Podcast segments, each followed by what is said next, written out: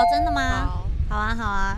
好，那开始喽！嗨，欢迎来到哎，你在家吗？哎哎哎哎哎，你在家吗？是一个一群好朋友一起聊天的节目。那上一集呢，我们结束了让我们能量饱满的恋综，可能就是我跟伟玩玩吧，对，可能就是我们两个。然后这一集呢，我们要来聊一个呃一个题目叫做健康。对对，对，然后所以呢，开始之前想先跟大家分享一个劝世的小故事。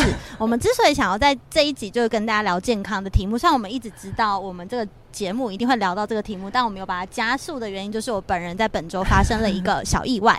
这小意外是这样的。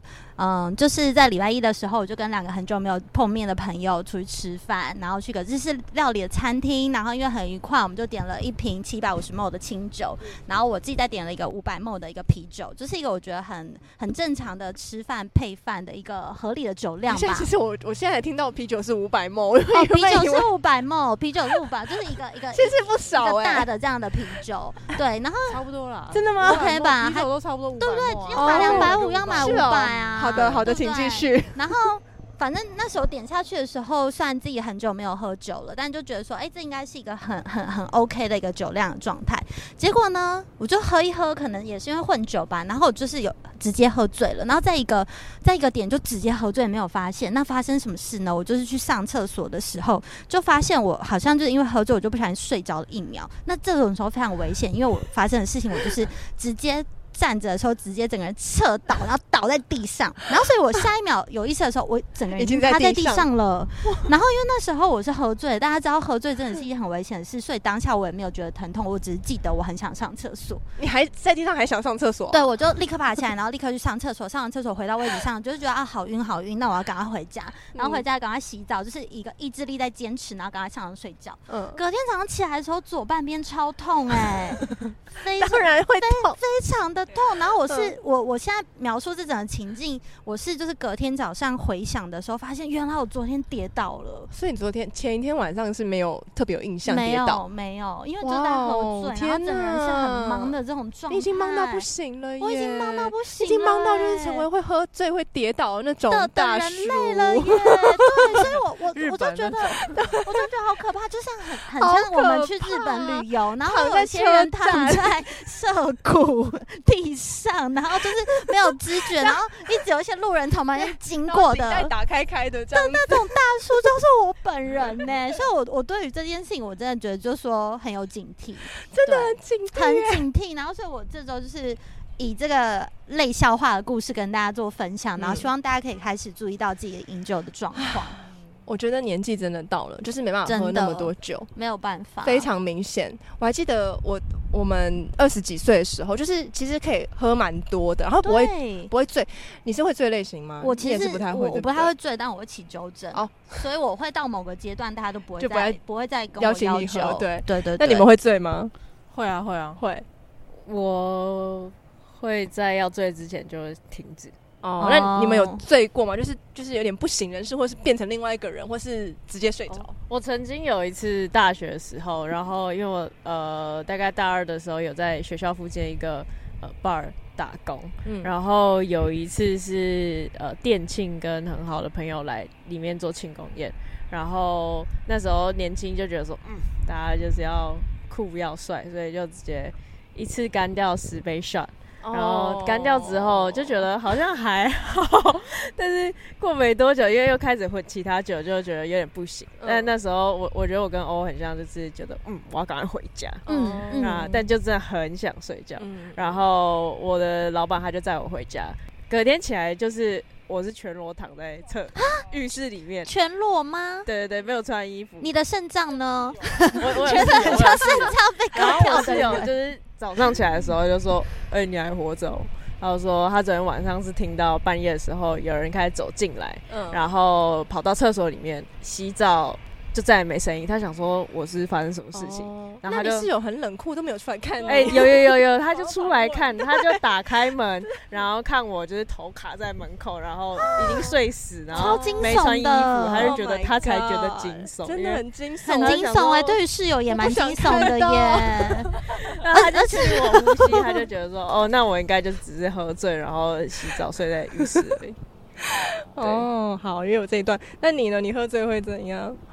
我喝醉的话，应该就是会变得讲话比较大声。我应该印象中，人生有两次喝到是真的自己完全忘记，嗯、然后隔天醒来在床上的时候，我才想说，哦，我昨天是怎么回到这边的？哦、对。然后有一次的话，第一次的话，就是我记得是跨年，也是大学，在朋友家，我们就想说啊，那来来喝酒嘛，这样子。嗯、那我又不会打麻将，所以我就等于说我在看跨年的节目，然后就是喝酒，嗯、然后就喝到一个地步，我就是就突然就一切就忘记了。哇，你会断片。会，然后那天晚上我原本还答应我爸妈说，哦，我会回家。就我隔天就是早上九点多起来，说，怎么还在朋友家？天，然后就是整个吓到，而且就是那个回去的酒气是要洗很久才洗得掉，你知道吗？早上洗第一次洗不掉，然后第二次也是类似的经验，然后隔天醒来就非常的不舒服。在那之后，我二十五岁之后，我应该是再也没有让自己喝成这样过了。对。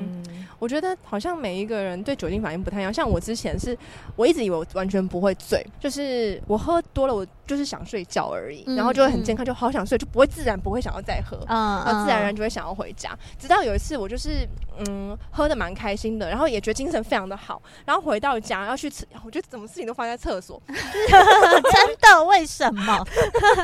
就是我准备好像要洗手，很开心要洗手，就想回到家洗手，就下一秒我也是突然发现我怎么在地上。对，而且其实蛮惊悚的。对，我就我就想，我怎么会 我在地上？而且那感觉是我，我其实是有意识到我正在往下坠，可是我有我清楚的意识，可是我的手却跟不上，我的手跟脚完全跟不上。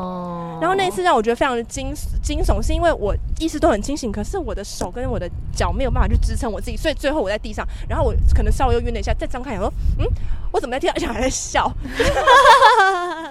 哎、欸，说到就是喝酒跟浴室厕所的关联，如果想到我第二次喝到失忆那次，就是我也是我的手机就掉到马桶里面，嗯、然后我就是赶快把它捡起来塞到后后面的屁股的口袋，然后我就从此失去记忆了。所以我隔天醒来的时候是双重的打击。我第一个我说除了很不舒服之外，我还发现我的手机就不能用，而且你的屁股漏，的口袋屁股感觉湿湿的，还有很脏的马桶水，嗯，嗯，好脏好脏，对。对，然后我这个经验也是，其实在我的快要接近三十的后期，我就直到那一刻，我才发现原来我其实是会醉的。嗯嗯，但我还没有像你这样，我真的有被吓到哎、欸！而且我后来隔天早上起来跟我男朋友讲这件事的时候，他也觉得非常的荒谬。他他因为我就回家，他只记得就是我回家的时候非常安静，然后我就很快说我要去洗澡了，我要去睡觉了，拜拜，然后就直接睡着了。嗯、对，然后隔天早上我起来，我是因为要就是因为通常你要起来要从左边下，我这样一翻哦，超痛，哇，真的超痛。然后后来就我就是这个左半边啊，包含我手这边，就是现在就是都是 O C，看起来非常的可怜，非常可怜呢、欸，很像一个受暴妇女。你被你的饮酒习惯家暴了，对呀、啊，超级可怕。我就所以就是深刻，我们就深刻的感觉到那个那个年身体。其实是有他的年纪的，有，然后呃，不同时期在喝酒会有不一样的反应，没错。渐渐的就不我补充一个，今天早上因为我们做瑜伽，对，然后所以我就有问老师说，老师，那我现在在这个状况之下，我可以滚背、滚花生球整理背部吗？他就说是可以的。然后我我我也顺便问他说，哎，其实我以前喝这样的酒量，其实不会出现这样的问题啊，为什么会这样？他说，一个除了年龄之外，因为你现在可能生活习惯跟整个步调也改变了，就像你以前如果习惯，就是你的身体是一杯，就是有各种杂质的水，你再丢一些杂质进去，它也不会觉得怎么样。可是如果你现在身体状态已经比较干净了，原来如此，然后你突然丢两个就是垃圾进去，哇，它就是会很很被影响，那你就直接直接 go numb 这样子。我我要同我要我要呼应这件事情，就是我自从。比较认真在健身、重训还有跑步之后，嗯、就是开始呃没有吃很高调味的东西。嗯、然后像呃我我前两天才刚去台南玩，然后就是有点像是放纵之余，就是吃路边的东西或者吃味道比较重的东西。然后我觉得那经验就很像跑到很不熟悉的东南亚，然后吃东西直接拉肚子。哦，就是，然后身体就很像是告诉我说。你平常吃太健康了，你要么就是吃脏一点，嗯、要么就是维持继续健康的生活。嗯嗯嗯嗯嗯，对，我觉得老师那个比喻是超好，我非常喜欢这个。我我决定我要采用这个，嗯、不要用年纪的这个。对，所以我觉得我们就覆盖掉年纪，而是说我们现在身体在一个 身体是一个比较干净的水，没错。所以如果你喂养它，就是你以前习惯的那种，就是比较脏的一些微粒，它其实会抗拒这个东西。对它的。反应会很剧烈。嗯嗯嗯，嗯，我我决定要采取这个，没错，跟年龄没有关系，就是对对对对对，因为像我还有另外一个喝酒的例子，是我以前喝酒会非常快的想，呃，就是会想睡觉，但我现在不一样，我现在如果喝很多的酒，我不会想睡觉之外，我回到家我还睡不着。对，或是、oh. 对，或是我睡一下，我可能睡两三个小时，到凌晨三点的时候，我就会醒来，然后非常的醒，嗯，就会很不舒服。所以，因为身体的不舒服跟那个很强烈的抗拒，就会让我很有意识的觉得说：天哪，我真的没办法这样，要少喝，我要少喝。尽管我可能会想要跟朋友一起 hang out，可能大家想要喝酒，嗯、可是我就会想说，这哎、欸，这时候我就开始有一个。我觉得开始有个情境题了，就是可以大家讨论一下刚刚恋综的情境，还没有离开恋综。就是呢，如果你有好朋友，不管是很好的朋友，或是你喜欢的朋友们，想很久不见，然后想要约你出来，可是他们想要约的地方是去约酒吧，嗯，这时候你会怎么说？我我我我就会跟他说，我要跟你讲一个故事，嗯、就是我因为喝酒，所以我整个半边现在是淤青的。你们要不要来我家喝？哦、因为我第二天就是我礼拜一是就是喝酒然后喝挂，嗯、然后第二天就有一个我朋友的庆生，嗯，然后已经准备好我们要去喝酒的那样的心情来庆生，然后我就觉得心里也有想说要不要，因为他生日嘛，要不要就喝？可是我还想一下，太好了，我有这个故事，哦，对，所以我就觉得说这个故事也就是也可以借。大家用，如果大家想要的话，大家可以拿去。就我有个朋友，我有一个朋友，你知道发生什么事吗？对，可以。可是万一如果完全不想，不真的不是很想喝那么多酒呢？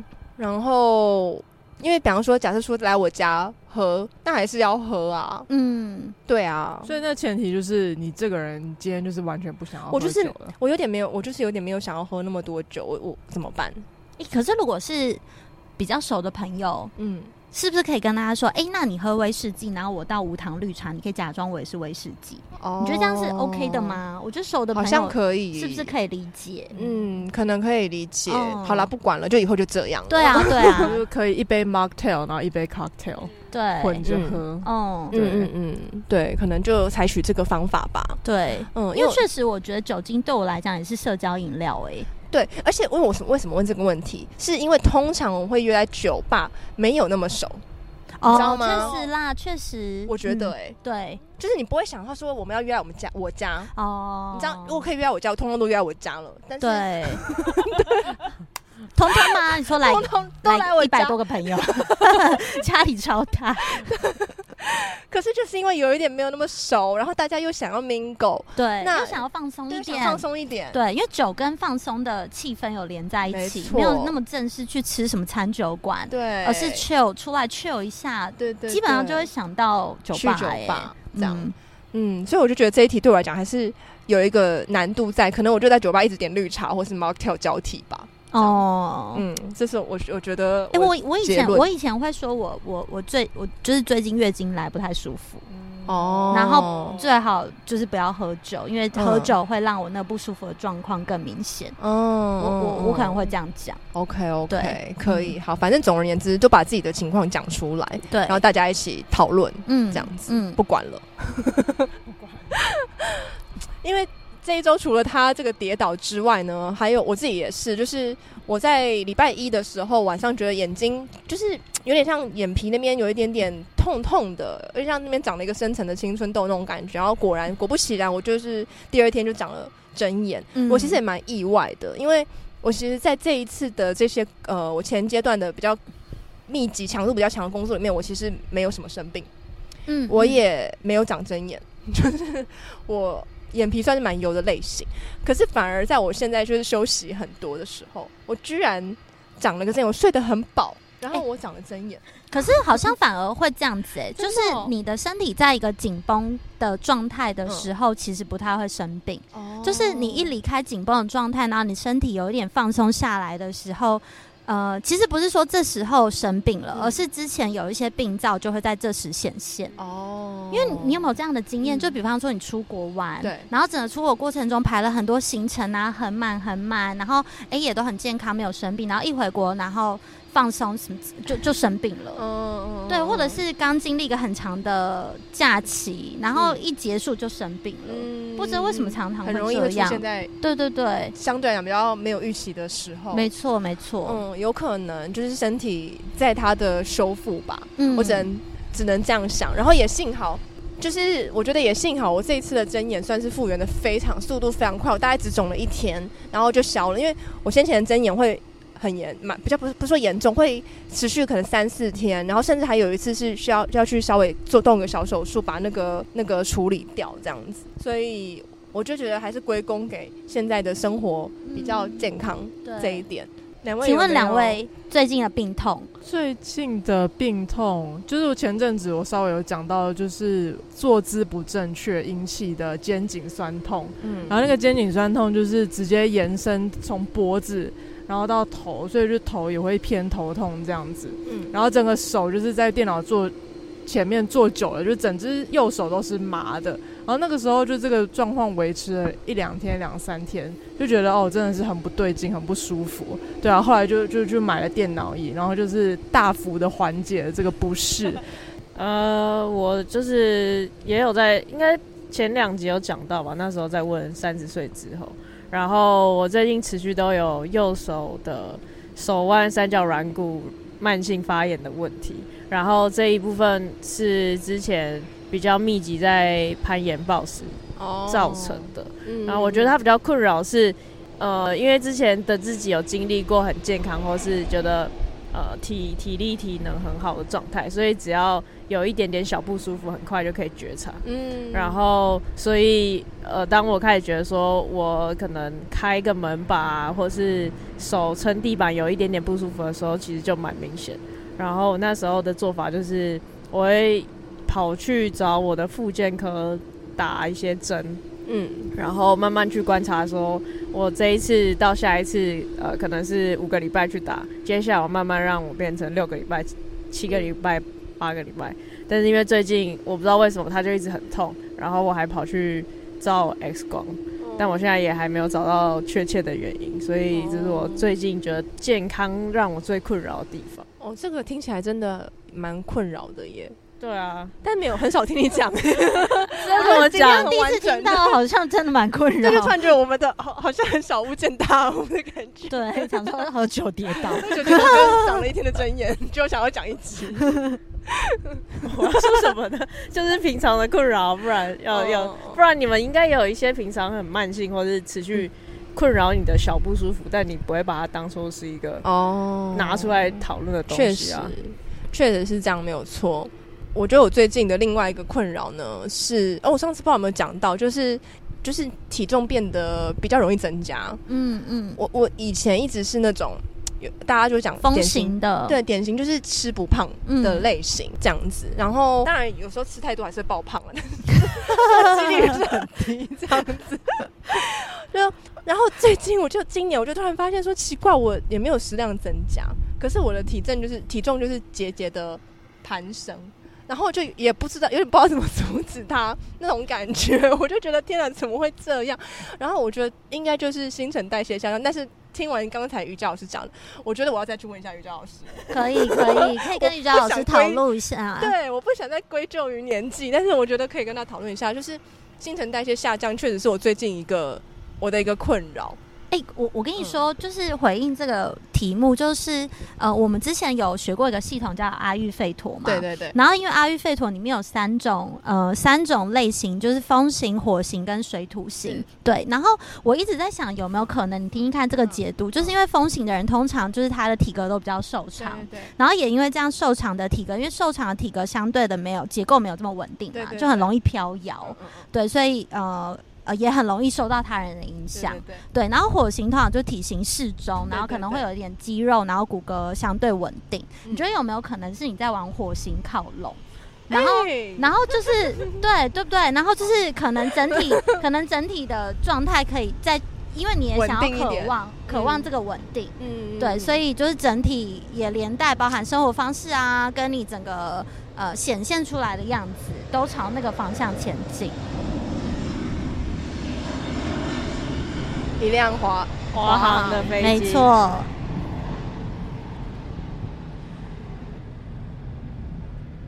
我们往火星靠拢的人，我觉得我非常喜欢这个解释。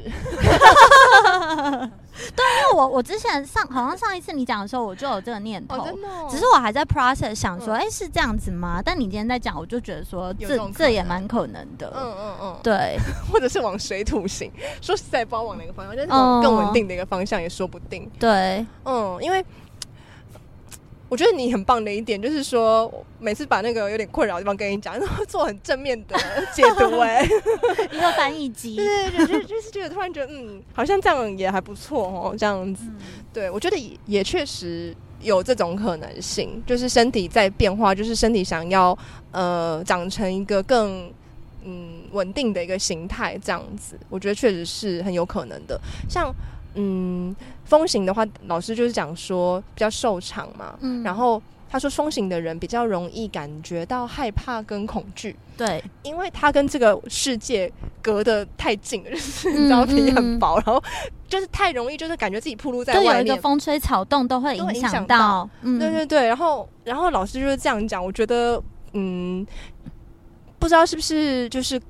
呃，也也也也会有这个刻板印象的那个核对，就是我也渐渐的有观察到说，哎、好像身边那种身形比较瘦长、修长的朋友啊，或是亲亲人伙伴，确实是属于比较容易感到恐惧，或是比较容易去察觉恐惧的。察觉危险的，嗯，的那一个类型，嗯嗯，对嗯，不一定是他是很害怕的，不一定是他是不勇敢的，不是，而是他就是好像比较容易去觉察到危机，然后比较容易去做风险管理的那种感觉，嗯嗯嗯嗯嗯。嗯，就我家人里面，我爸爸就是这种类型，所以我觉得非常、哦、就是非常非常的吻合。对，大家可以去做那个阿育吠陀的那个测验，因为他他除了有一辆飞机。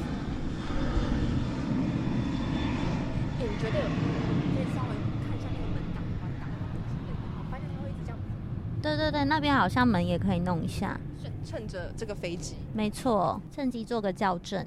感谢。就是，嗯、呃，那个那个测验，它除了体型之外，它还会问说，嗯、哦，你的发量，然后你的睡眠的状况。啊然后通常你经常感觉到的情绪是什么情绪？比方说风行，刚刚网友讲，容易感觉到就是受他人影响而会有点忧烦，对，会想要忧虑，想做风险控管，想要担心接下来会不会发生什么事。然后火型虽然它整个状态比较稳定，但它因为是火的关系，所以它会特别容易愤怒，嗯、就是它那把火就这样咻这样直接烧起来。然后水土型。呃，就是会有一个可能相对来讲比较惰性嗯的展现，嗯，然后就是整个人感觉很 chill，然后甚至有点 lay back 嗯的这种状态，嗯嗯嗯。所以其实每个不同的类型，他都有他正在面对他人生课题。嗯嗯嗯嗯，有可能就是我觉得很有意思，大家都可以去。去测测看，然后也不是说你假设你是风型或者你是火型，你就是只有风的元素，不是，而是相对来讲，你的身体里面风的元素比较 dominant，对，比较主导。然后你还是有火，你还是有水土的元素，就是身体的元素，就是每一个人都有这样子。嗯，嗯，对，所以也不是一个标签，而且它甚至可能是流动的，大家可以去参考一下。我觉得想要请大家来分享一下，你们有没有找到属于比较适合自己的一个运动跟生活方式？因为毕竟我们也都活了超过三十年，嗯，真的 就不讲什么老，就是说有比较多的经验。对啊，对，嗯，唯一你觉得？我觉得我其实一直都还蛮在意自己的，尤其是睡眠啊，因为我我自己很深刻的感受到，就是只要我一晚睡不好，我隔天的表现就是我平常的大概四十 percent、三十 percent，就是脑袋也不是很清楚，讲话想要讲的也不是很清楚，所以我特别在意这个，就是因为很在意，所以我也就是去做了很多相关的阅读，或是想尽了很多办法，可以让自己的睡眠在维持在一个。相对比较健康的环境，我自己这几年的尝试就是最有效的，真的是早一点睡啦，然后就是早一点睡，尽量在同一个时间睡，然后早一点起床。因为我发现早一点起床，它带来的好处是说，你晚上累的时候，你真的比较好入睡，至少这是我个人的感觉啦。但我也曾经有过那种时期是。呃，不论怎么早睡或是怎么早起，每天晚上都失眠。啊，那个时候 就只能吃安眠药了，没什么，没有什么特别的方法。但我觉得它就是一阵一阵，可能有时候跟心情或压力也有关系，这样子。所以就是因为睡眠这个是一直是我很很没有办法，就是好好克服的地方，就一直在睡眠品质都很差，所以就是当然也会去研究周围的，比如说像是运动啊，或是饮食啊，想办法让自己的生活在一个相对比较健康的状态下，看能不能改善睡眠，所以就做很多尝试啊，包括可能吃东西也稍微就是比较清淡，运动的话就是尽量不在睡前运动，对，但我觉得都还在微调中，因为我也不是一个真的很很有动力运动。很持续的人，所以这个我也是一直都还在持续的调整，对啊，嗯嗯嗯，宁、嗯、呢？我也是睡眠问题的长期受害者，大概从从二十几岁开始就一直会睡眠中断，比如说一个一个晚上会起来三次到四次，就是在可能二十几岁这件事情对我来说，它就是。哦，没关系，我隔天小睡一下，或者是我身体状况不会有太大的影响，可能就是隔天有一阵子很想睡，但我不用喝咖啡，或者是呃专注力都可以回来。但是到了这一两年，觉得这件事情它会要花更多时间去修复。然后我大概前年的时候，觉得这件事情已经完全影响到我平常白天的的认知运作，所以我就去看了。北医的睡眠中心，嗯，然后那时候我就稍微跟我的主治医生聊，他就说了一个新的概念，我觉得对当下的我，他很像是解开了一个放在那边的谜团的谜团跟一个结。他就说，大家对于睡眠好的印象，都会觉得说要一夜好眠，你不能醒来。但是其实，如果从生理侦测或者是从睡眠呃监测来看，每个人一般平均晚上就是会醒来八到十次，只是你有没有记得，或是这个醒来之后你能不能够再继续入睡？如果你能够继续入睡的话，其实它并不会影响到你整个睡眠的品质。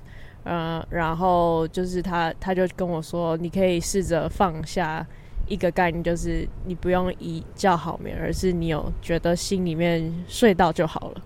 嗯、对，然后那时候我就觉得这概念其实对当下的我来说蛮有解脱感，就很像是我对一个未知有了一个标签，我可以认定它是发生什么事情。然后在那之后，其实我还是会醒来，但我就会觉得说没关系，那我就等一下有睡回去就好了。然后剩下的就是呃呃，跟唯一很像，就是我也会去找一些运动或是饮食的方式。然后最近找到一个还不错组合拳，就是我现在每周都会固定呃有两天会去跑步，大概傍晚的时候。然后吃饭也变得比较清淡。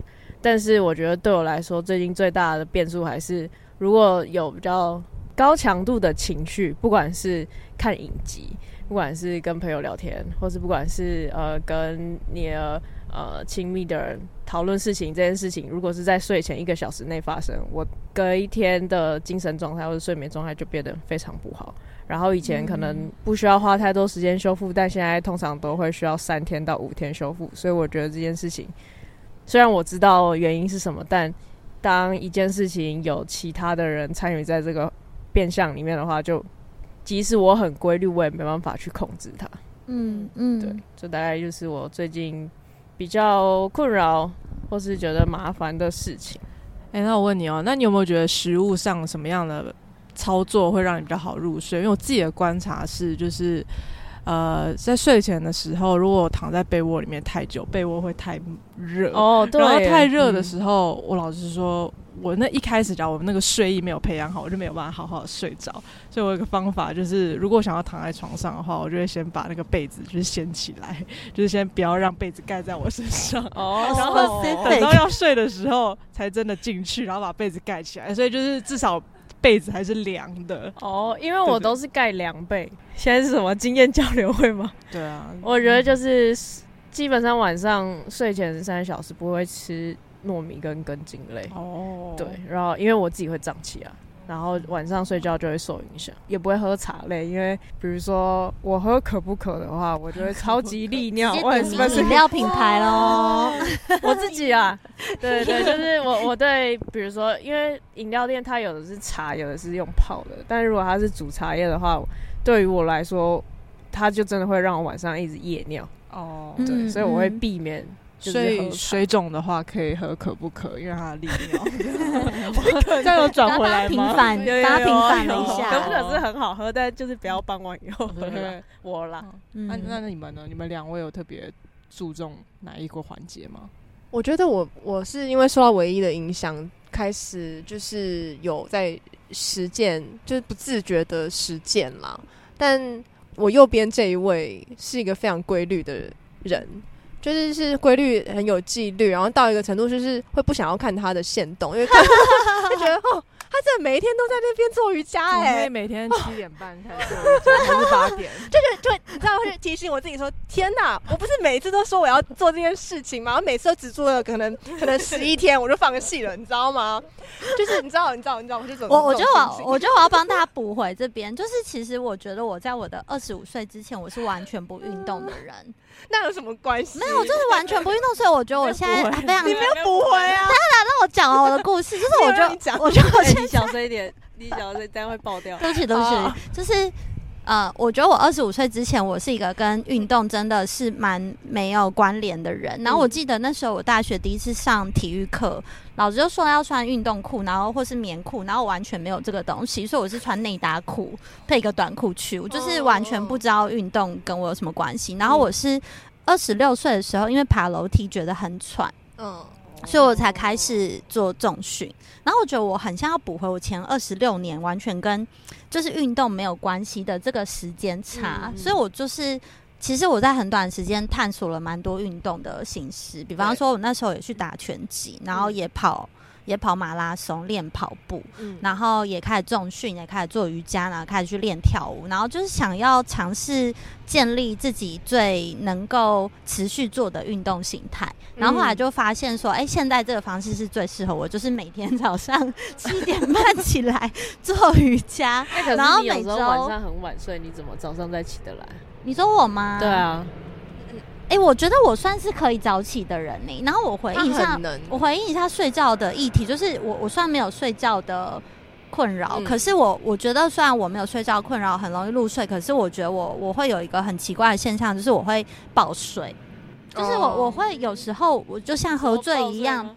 不是啦，是像喝醉一样断片的睡着。嗯、我我很累很累的时候，我就会说，哎、欸，我要睡一下。然后醒来的时候就已经隔天了。嗯、然后我超常这样，太累了，就是。断线式睡觉，嗯嗯嗯，对，我也有这种经验。对啊，然后其实蛮恐怖的，哎，很恐怖。你知道我有印象，然后就都什么衣服都没有洗，然后就 断线式睡着了耶。也是吗？没有，我要我要讲一个经验。对啊，没有，我大概好像二十七、二十八岁的时候，那时候刚进入一间公司，非常的累，就是挑战很挑战很多，很有强度。我记得我刚回到，我就是下班以后回到家。然后我就心里想说啊，我躺在床上休息一下。可是我的躺的方式非常奇怪，是呃，我的膝盖下都还在，就是踩在地板上，然后屁股也算半 悬空，就是有点这样很好 这样睡觉。结果我一睁开眼睛，天已经亮了。对啊，好可怕！你知道我我姿势甚至都没有办法睡着，只是我都可以睡着。对啊，就是我知道你讲的那种爆睡，对，对，真的会爆睡，累到不行，这样对，直接断电，直接断电切掉，对，这样子。我还想说，我就是这样弄一下，我等下去厕所洗澡什么，完全没有办法，完全就是直接睡死。嗯，对，我觉得像你刚刚讲到的，我觉得蛮蛮好的一点是说，每一个人其实是需要去摸索出自己的。生活方式、运动的组合，或者是饮食的组合等等，嗯、我觉得我其实觉得每个人会非常不一样。不一样，对对，因为我我我个人觉得我现在还在这个探索的阶段。像你，觉得游泳怎么样？我觉得游泳非常好，可是我长针眼，所以 这件事情就是又好像又不能太太太频繁，哦、因为我一旦长针眼，我就不能进去游泳池了。可是我觉得游泳确实是蛮蛮蛮适合我的，因为它算是我所有不擅长的运动里面我最擅长，而且是真的会被夸奖的一项运动。哦，你感觉很适合游泳，不知道为什么？对，对对，我觉得你可能也适合空中瑜伽，哎、哦，真的吗？感觉啦，试试看。我觉得你可以试试看。我没有试过，像你刚刚讲的那个运动组合，其实我也试过拳击。嗯。然后，呃，有氧我也试过，然后还有什么那个飞轮，哦，飞轮超累，飞轮对对对，飞轮非常累。然后慢跑我我有试过，可是我没有试到你那么彻底，还去跑马拉松这样子。嗯，还有其实瑜伽也有啊，这样子。然后我觉得整个现在这样下来，我觉得相对来说，我觉得好像瑜伽跟游泳是比较适合我的。然后瑜伽我也是比较适合是阴瑜伽，而不是那种很强力的什么。对对对，就是对对对那种很强力的瑜伽，或是什么热瑜伽，或是什么就是很激烈的，我也是很不适合。然后现在我觉得运动运动的呃选项越来越多，还有包括什么皮拉提斯啊，对，然后什么缠柔啊，什么就是我觉得大家可以慢慢去摸索到自己适合的。运动的方式，嗯嗯嗯，真的，所以我觉得这个探索其实是蛮有趣的。对，然后我我，哎、欸，现场有其他人喜欢重训吗？没有吗？你你喜欢重训吧？我我觉得我算非常喜欢重训、欸，我重训比较功能性、欸，因为我想要做其他运动表现好。哦，你是为了要让其他运动表现好，嗯啊、所以你去重训？对。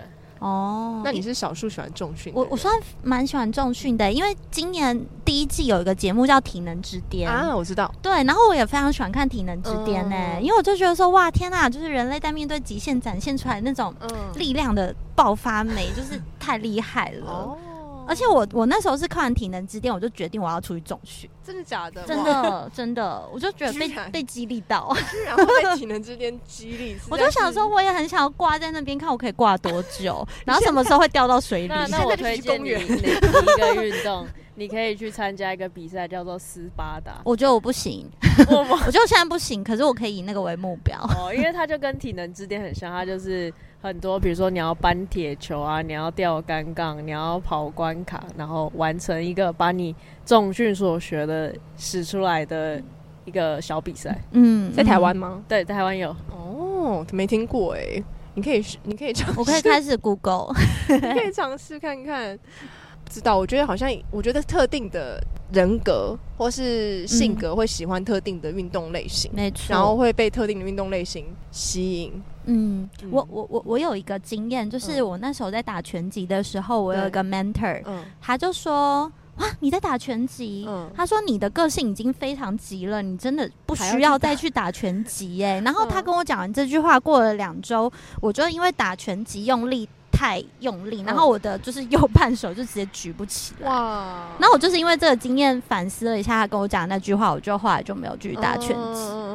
对，所以我觉得那个运动也可以当成是，呃，就是个性的一种补充。是，就我觉得最好是有跟你个性正相关的运动，嗯、然后跟可以补充你个性。比方我个性太急了，我可能瑜伽，嗯，停留的这种阴瑜伽，就会其实蛮可以帮助我慢下来。嗯，对对对，我觉得如果用这样互补来做思考，也是一种大家可以参考的方式。嗯确实也是，我我记得我去打拳击的那一阵子，是我生命里面不知道为什么有很多愤怒的一段时期，然后我就觉得打拳击是很很棒的一件事，然后但是我一旦没有在打，然后事过境迁，大概过了好几年以后，我再去。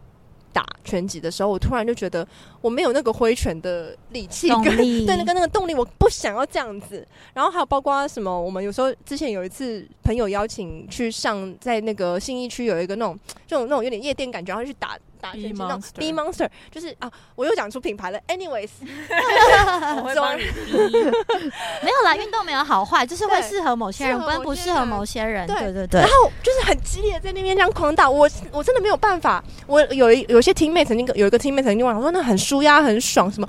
我就在那边打的时候，我想说，我怎么越打压力越大？我根本我根本没有那么多想要这样子去宣泄的，我没有，我我内在已经没有那些我觉得愤怒跟。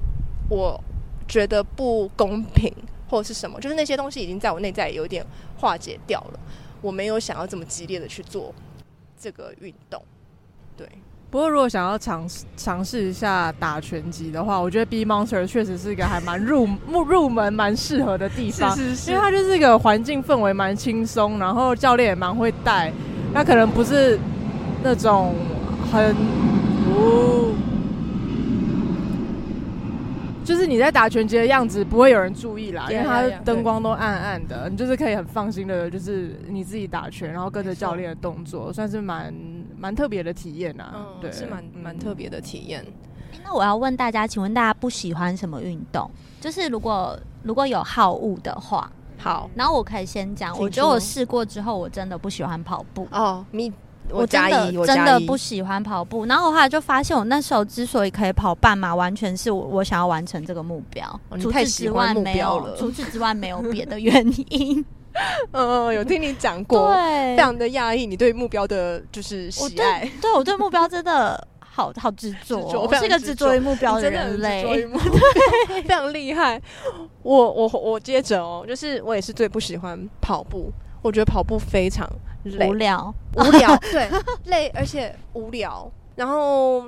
啊！但是我最近也是想说，因为要动起来，我觉得这个最是最方便的一个动起来的，嗯、就是你只要有，只要你附近有，对你有一双鞋，你就就是可以出去了。唯一呢，硬要说的话，也是跑步。可是我最近有开始在用不一样的方式看待跑步，因为可能之前对于跑步来说，你不会期待说你出去跑个步，你就是跑个五分钟、十分钟或者是什么的。但是我现在给自己的练习就是说。跑步，那我就真的就是我跑个每天早上跑个两公里，其实两公里还蛮快达成。然后它不是一个很远的公里数，所以它就会让你相对的心理比较不会那么有压力。然后我觉得用这样子的方法来 approach 跑步的话，会让我也不是说比较喜欢它，但是就是说可以把它纳入我生活中，因为就像他像大家说，它就是确实是最方便的有氧运动对我来说，我的话应该就是要身体拉伸的运动都比较抗拒，因为我我可能就是呃柔软度没有那么好，所以如果比如说之前上主流那种瑜伽的话，我可能就会觉得有点不舒服，或者是体适能相关的。我想要分享一个心境的转变，是我之前也也觉得跑步很麻烦，因为要花时间，然后又会很喘。但是在这半年的时候，我开始培养每个礼拜会跑两次步，甚至是呃每次都是一小时的练习。然后主要的原因是因为我的家人都开始跑步了，哦，然后就是甚至是就是我弟是先跑，然后之后我就看到我爸妈也开始跟着跑，他们都会呃三不五时跟我分享他们的近况，比如说我今天已经跑五 K，我们今天这礼拜跑了。还去重训，然后想要让跑步这件事情可以延续，然后在身边的人都把跑步这件事情当做是日常生活的时候，甚至是它可以融入到你一天的节奏里面的话，我就觉得跑步这件事情可以，也可以纳入我自己的生活考虑之中。嗯、对，嗯，嗯，我觉得其实也是一个有点像透过跑步有一种连接的。感觉，然后像刚才唯一讲的，嗯，其实如果不要想着说每次要跑到多少，嗯，就穿上鞋子出去就对了。然后跑了觉得很累，也不用勉强自己。其实搞不好有可能这个这一个运动形态会比较持续，因为我现在也有点像是这样，我就穿上鞋子出去，然后就是你知道，我甚至就跑个一公里，我就觉得哦，实在是这样好累好累，我就差不多了。然后。但是我可我会愿意可能隔两天再再出去一次，因为不是痛苦到无法忍受，留下一个很强烈的太痛苦了的那种感受。嗯嗯嗯嗯，这时候好适合接一个 Just Do It。没错，我们一直 对，我没有赞助，没有赞助，但欢迎来赞助。赞助。不过讲到这个，不好意思，我再稍微接一下，就是说我非常喜欢。Nike 做那个 NRC 的、嗯、呃那个那个 App，真的，我觉得它是跑步这整个体验过程中，我个人觉得 one of 最美好的一个部分。是是是，然后它里面会有一些音频，然后这个叫什么？我又反正真的是不知道怎么讲。声音档案啦，声音档案。你上次讲了视频，你今天讲了音频，怎么办呢？到底叫什么？就是 guided run 啊，因为我他英文叫 guided run，然后他就是里面说你可以选择，就是他有教练录制好的，嗯、呃，很像 podcast，像很像耳朵的 podcast，然后就是你可以。跟着他，就比如好，我举例就是，比如说你今天要开始你的第一个跑步，他就会有一个主题叫做 first run，然后那个 first run 可能就是一个二十分钟，然后会有一个 coach，我很喜欢那个 coach，他叫 Coach Bennett，他就在你跑步的时候，可能跟你讲一些话，然后适时的提醒你说你的呼吸可以放慢，他就会说啊，这是你的第一个跑步，所以就最重要的是你就是要让你的身体放松，不是一个 hard run，它是一个 easy run，然后我觉得他很厉害的是，他讲这些东西不会让你。觉得说啊很 cliche，他讲的方法会让你觉得他也有一点 inspiration 哦，他就会让你会想要哎继续跑，那我再继续试试看这样子。过了五分钟，他就会来又来就是找你说，哎，那你现在跑的状况如何？他说最重要的是跑步的步伐就是。可以不用很大啊，然后你的呼吸就是尽量放松啊，等等，会有这些很好的提醒。但他用的一些文字或他一些叙述，就真的都是很很，其实很美，对对对。有时候听一听会觉得哇，真的是。那我自己是最喜欢听 Coach Bennett 啦。嗯，对，我印象中我第一次哦，不好意思，我第一次听那个 Coach Bennett，忘记是什么什么 run 了，也是很久没有跑步。我觉得他有一点像是我们在上瑜伽课的那种感觉，就是他是没有 judgment。他会一直鼓励你，然后说你开始做这件事情实在是太棒。我觉得我好像很需要这种东西，就是 会一直讲说，你看这边你真是太棒了，你怎么你是在怎么样的情况之下，你还仍然踏踏出了第一步，然后然后第二步、第三步，这都是很不容易的事情，你应该要给自己一些鼓励什么的。然后随着你慢慢的跑，他还慢慢的去问关心你的近况，就是会问一些问题。我记印象中，因为那阵子我好像也蛮累的，他问了我一个问题，然后结果我最后就是。哭着在跑步，就是对，是哭着笑着在跑步这样子。我印象太深，我从来没有跑到哭过。他就说：“现在我要来问你一个问题，你可以，你可以不必回答，你可以不必思考，但你也可以就是很 relax 的呃去想一想。对于你浮现任何念头，你都不要有任何的 judgment，不要任何的批判跟评断。”他说：“他就说你最近好吗？”这样，他就只问说：“你最近好吗？”他就问了三次，然后他讲了三次之后呢？我就开始哭，我就想说，因为我那是阵子是因为太累，所以我其实根本没有问我自己这个问题。当然也不会，也不会有人没事去问你说你最近好吗？这样子。我一开始其实是第一开始哭的原因，我一开始是回答说，嗯，其实心里面想说也没什么不好。我其实，可是事实上我又想要说，我其实没有很好，可是我不敢这样子去把它讲出来。然后他接下来讲了一句话说，如果你觉得没有很好或什么的，你也不要。感觉到内疚，或是你也不要因此而感觉到你有这个想法是不好的。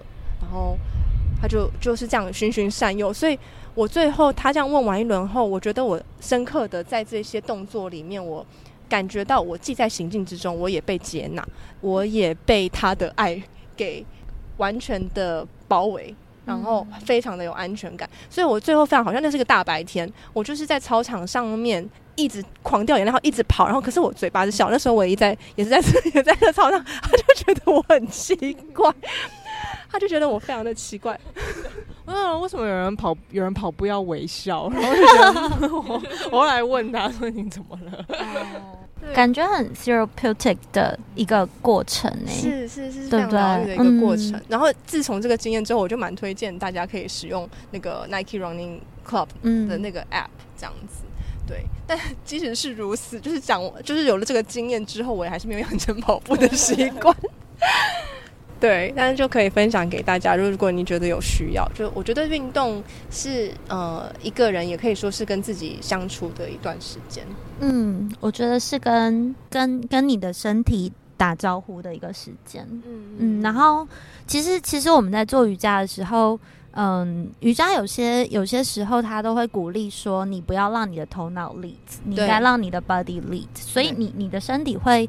其实会有个很直觉的感受，是我比较喜欢什么样的方式，什么样的方式是我比较没有那么能够投入的。